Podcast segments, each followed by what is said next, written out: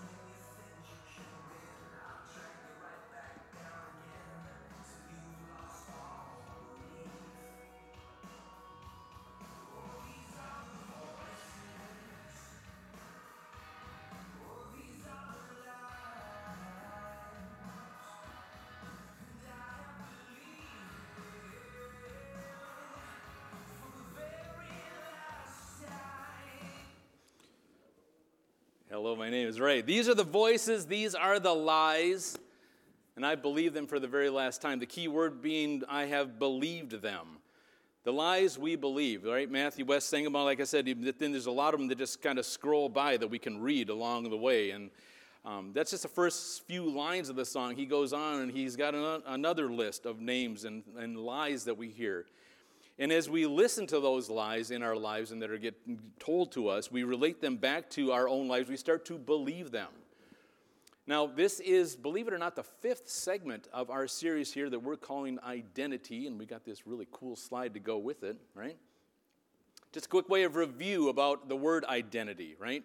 Your identity can be broken down into two segments, the way that we're handling it, the way we're talking about it. You may you look at it in the dictionary, you might think about it a little bit differently, but like I said, Lombardi said repetition is the key to success. So this is how I want you to think. When you hear the word identity, I want you to think of two things. Number one is what you believe about yourself.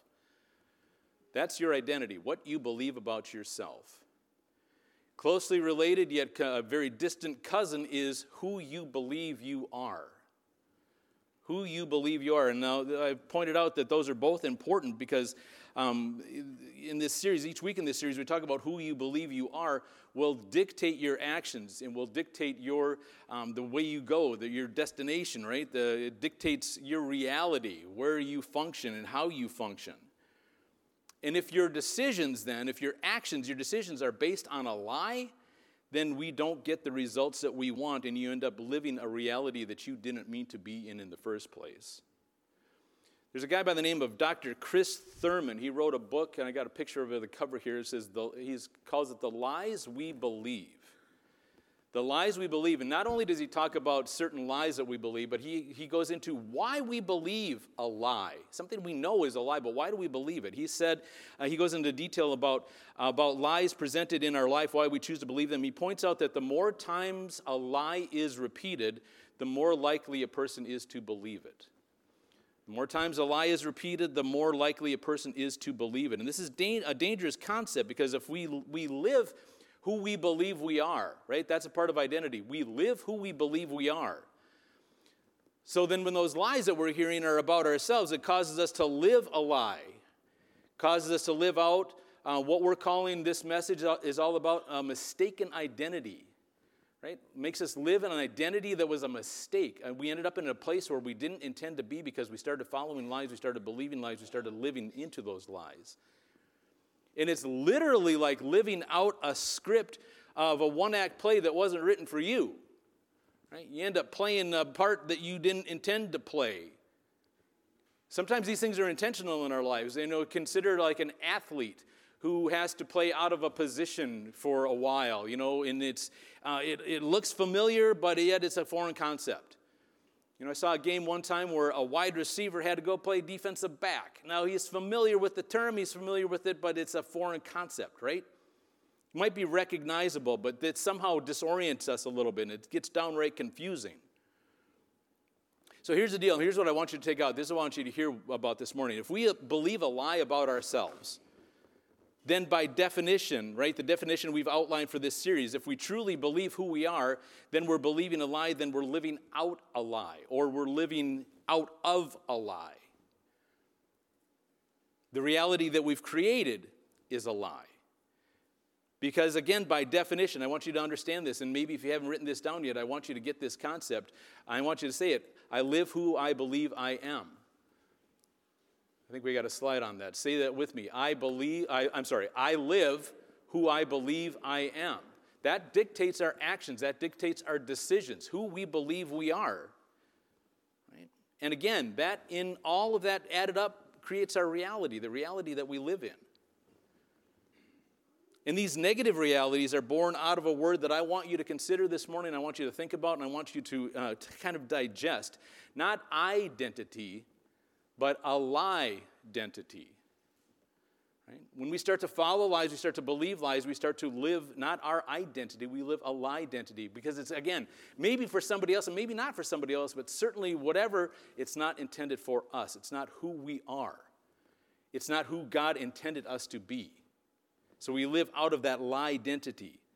When we believe those lies, we start to live out those lies. We start living that lie identity. And again, you end up in a reality that you didn't want to be in. You never intended to be there, but yet here we are. Why? Because we didn't believe what God said. We started believing what the world said. We started to believe some of the things that were going on in the world and in our minds. Now, believe it or not, the Bible is chock full of examples of people living out a lie identity. All right? Or living a lie identity. Again, your identity is what you believe about yourself, who you believe you are, what you believe about yourself. And then living that out becomes your reality. And when it's based on a lie, it's not an identity, it becomes your lie identity. And again, several examples of people living that and embracing a lie identity, living um, as something else, something that falls short of the reality that they were meant to live in, the one that God intended for us when He created us. And through this series, I've been using as much scripture as possible um, using one gospel for the reading here, and then I talk about a different one. I don't know if you guys have noticed it. Usually we have a reading, then we talk about that reading. But uh, you know, there's so much I want to cover here. Even though we're in the fifth week of it, I've still got so much scripture that I want to get through that I'm going to talk about something else than what we read this morning.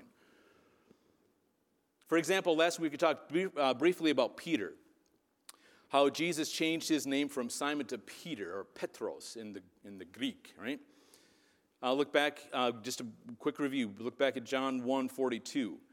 It says, Then Andrew, that's Peter's brother, brought Simon, that's Peter, to meet Jesus. Looking intently at Simon, Jesus said, Your name is Simon, son of John, but you will be called Cephas, which means Peter. Right? And look at how Jesus first identifies Peter, right? Son of John, right?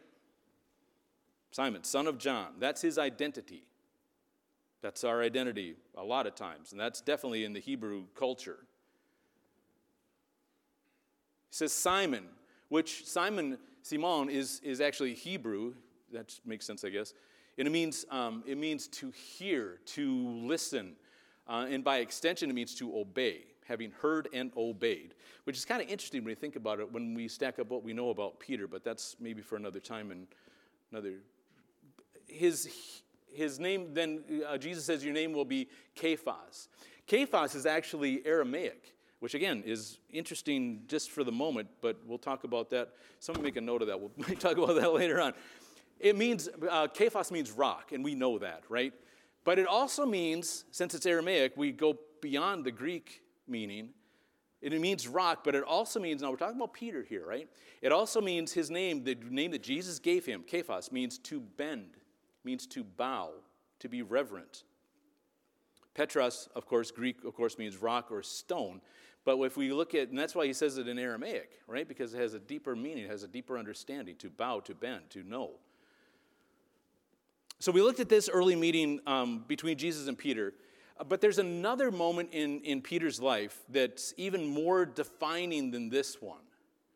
Right? If we look at Luke 5, um, Luke 5, um, this is Jesus teaching right? Jesus is out, he pushes out onto a boat out on the Sea of Galilee so that, so that um, you know, he can see more people, more people can see him, and you know how better your voice travels over water. So that's why he'd push out in a boat. It was almost like a little stage out there on the water. So he pushes out in the boat, and he teaches, and he gets done teaching now, and there's a couple boats here, and he says, hey, fellas, why don't you, um, why don't you guys go catch us some fish?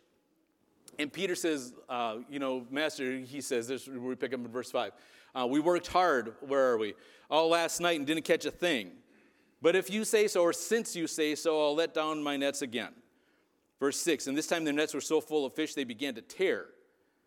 Verse 7 A shout for help brought their partners. That would be James and John, of course, in Zebedee's boat, right in the other boat. Soon those both boats were filled with fish on the verge of sinking. All right, now, Peter's about to reveal his identity to us. And unless we're thinking on this level, we don't see it. We would just zip right past it, right? Peter's about to lay out who he believes he is. Verse 8. Look at how it says Simon Peter, right?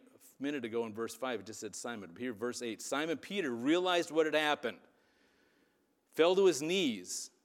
What does Peter mean? It means to bow. He fell to his knees before Jesus and said, Oh Lord, please leave me.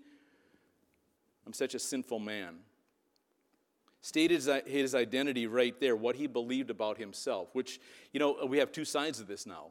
Absolutely true. I am such a sinful man. Uh, we should all be saying that. We talked about that a couple of weeks ago, that we should say that. Absolutely.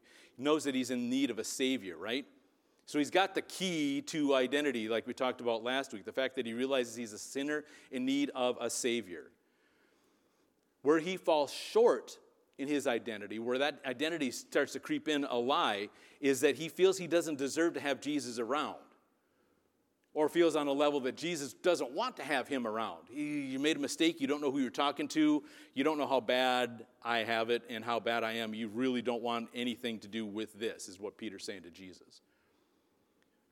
And that's exactly the opposite of what Jesus says. He says, Bring that mess to me. You know, bring that stinky gym bag full of, and we'll unzip it and dump it out. We will sort it and we will deal with it and we're going to clean it up. Often people live into that lie identity of feeling they need to perfect themselves before Jesus will accept them. Jesus says, Don't even bother. Just bring it. What do you got? That's Peter. Now, Peter wasn't the only disciple or the only person in the Bible. And like I said, the Bible is chock full of examples just like that. Right? People living under a mistaken identity. And your identity is you believe who or who you believe you are. I'd like to present to you this morning this guy named Levi. Levi. Levi was living under a mistaken identity in the, form, in the form of a tax collector in the city of Capernaum. Capernaum, just north, has got the Sea of Galilee here. Capernaum is just north of the sea. It's very close to Nazareth, right? And it's the area that Jesus was around a lot. Being a tax collector, I'm assuming I don't have to go into detail about that, about how he was a social outcast. No one wanted anything to do with him, be considered unclean. Right? But Jesus said, let's deal with this mess now because you're living a lie. You're living a mistaken identity. That's not the identity that I have intended for you. That's what Jesus says to Levi. Look at Luke 5 27. This happens a couple times. We're going to look at it a couple times. So, as later, as Jesus left the town, he saw a tax collector named Levi sitting at his tax collector's booth. Follow me and be my disciple, Jesus said to him. Right? Calling him out of that mistaken identity, that lie identity. So that's in Luke. But now let's hear it from Levi himself, who we know better as Matthew himself. Matthew 9 9 says this. As Jesus was walking along, he saw a man named Matthew. Matthew doesn't want to write Levi. Luke wrote Levi, right? Mark writes Levi. Matthew writes Matthew. He's like, This is who I am now. That's who I was. This is who I am now. Matthew says, He saw a man named Matthew sitting at his tax collector's booth. Follow me and be my disciple, Jesus said to him. So Matthew got up and followed him. And just like Peter, formerly known as Simon, Levi has his name changed to Matthew.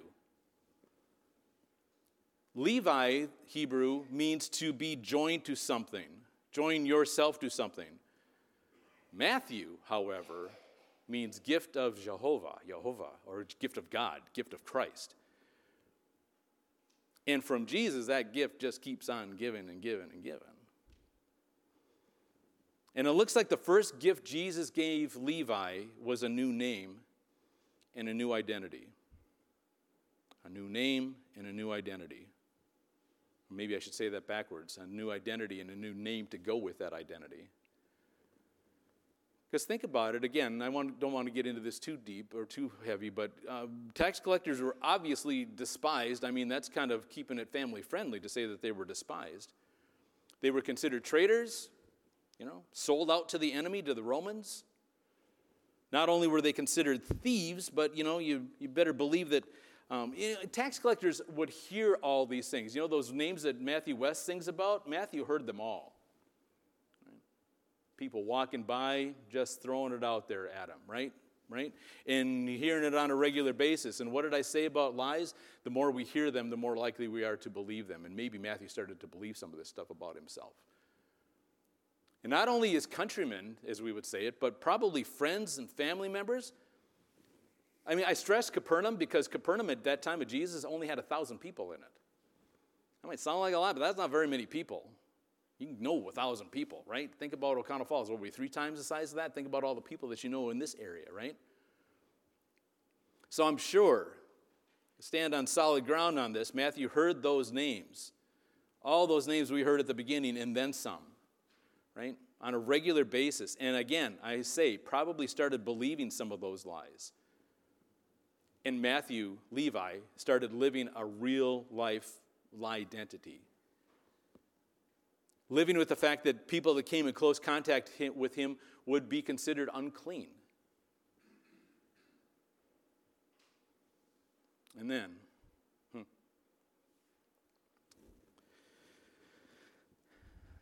how is it the MercyMe says it? Like a hero that takes the stage?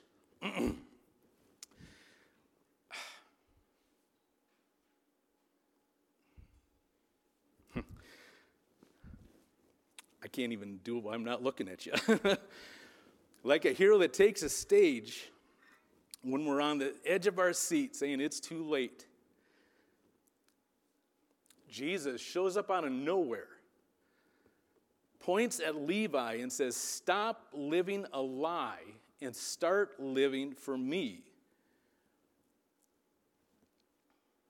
And in one of the biggest plot twists of all time, Matthew gets up from his table, leaves everything sitting um, on that, at that table, including the name Levi. Opens his heart. Are you hearing me? Opens his heart to Jesus and follows him. I say plot twist because that would not have been an easy decision for anyone to make. Leave untold riches sitting there on the table. What do we leave sitting there? Or what are we clinging to when Jesus says, Come follow me? And we're like, No thanks. I'm good. Matthew's old identity, who he believed he was, what he believed. But I'll tell you the truth you know, the Bible isn't a fairy tale. The Bible is real life examples of people who actually lived skin, bones, blood, dirt, mud, sweat son. It's not a fairy tale. It's about real life battles and decisions. It's about real life battles and decisions. Because the truth is, not everybody who was called by Jesus answered the call the way Peter and Matthew did. That's why I call it a plot twist. You don't see this coming, right? Leave your old mistaken identity behind. Matthew left a table full of silver and gold. Peter left a fortune in fish in two boats, walked away from it. Zebedee yelling at him, Get back here and help me with this stuff. To leave your old mistaken identity behind and step into a new one, right? Not everybody does that. Like I said, the Bible isn't a fairy tale. It's not all good at the end, you know, happily ever after. Once upon a time, there was once a young fellow who we'll call, look at this, I got it up here, the rich young ruler. Right? By the way, this is not a parable of the rich young ruler. This happened. Jesus had this encounter with this young man, whose name we don't know, because you know what? He didn't get a new name, right? This rich young ruler was living a lie identity. Mistakenly put his identity in worldly things because it was convenient, it was working, possessions. Jesus said to him at the end of this conversation, He said, Leave it all and come follow me. Matthew left it all, come follow Peter, left it all, come follow me. And maybe if he did, maybe we'd know his name, but we don't know his name. Mark puts it like this in Mark 10. At this, the man's face, that's all we got. The man's face fell when Jesus said, Drop everything, leave everything, and come follow me. His face fell, and he went away sad. This is the NLT. He went away sad, for he had many possessions. I searched really hard to find a better um, translation for that word sad. I don't have it highlighted here, but that word sad means the sky's darkened. Right? And it means he absolutely hated the idea. This makes it seem like, oh, he was a little sore. No, he, he hated the idea. It's like, there's no way I'm doing that. Which you would guess from a guy like Matthew sitting over there at a table full of silver and gold. Jesus said to this man, Leave it all. And this one said, Thanks, but no thanks. I'm good. Like I said, Peter walked away from a fortune in fish, two boatfuls of fish that are sinking. They've got so much fish in them. Right? They're going to be set for a long time with that catch on that one day and that one catch. Matthew walks away from these stacks of gold and silver. Because at that moment of truth, that's what it was. At that moment of truth, right? They decided to stop living a lie. They started, decided to stop living that mistaken identity. Some of those lies are in the lyrics of that song that Matthew West wrote that we heard at the top of the message here.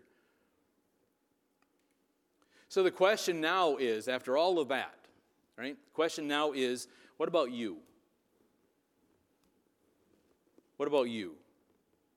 How would you define your, your lie identity or your mistaken identity? What are you putting your identity in? Who do you believe you are? Right? And what reality is that creating? How many of those lies are we actually believing right now because I heard them so many times? Here's the thing about those lies, though. Some of those lies might be negative.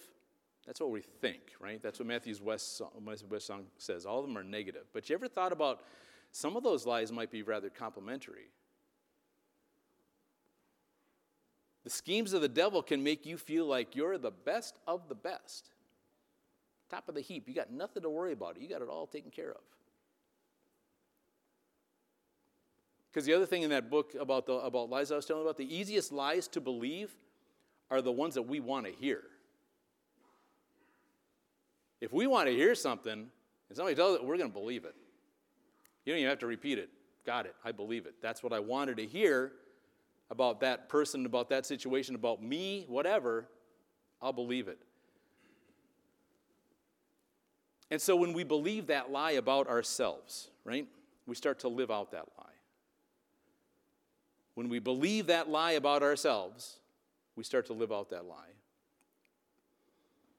And when you do that, you're a walking example of mistaken identity.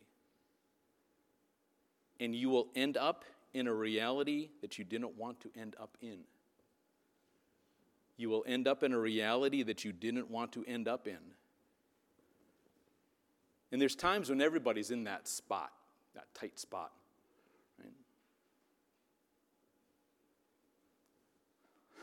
But then, like a hero that takes the stage, right? When we're on the edge of our seat saying, it's too late, it's not too late. Enter Jesus, who invites you to leave it all behind and turn your eyes towards the prize, the prize of eternal life that he has in his hand, holding out for you And like I said, several examples in the Bible, but they all have this common theme. And this is what Jesus is saying to you right now. He's saying three words Come, follow me. Amen? Amen. Let's please stand.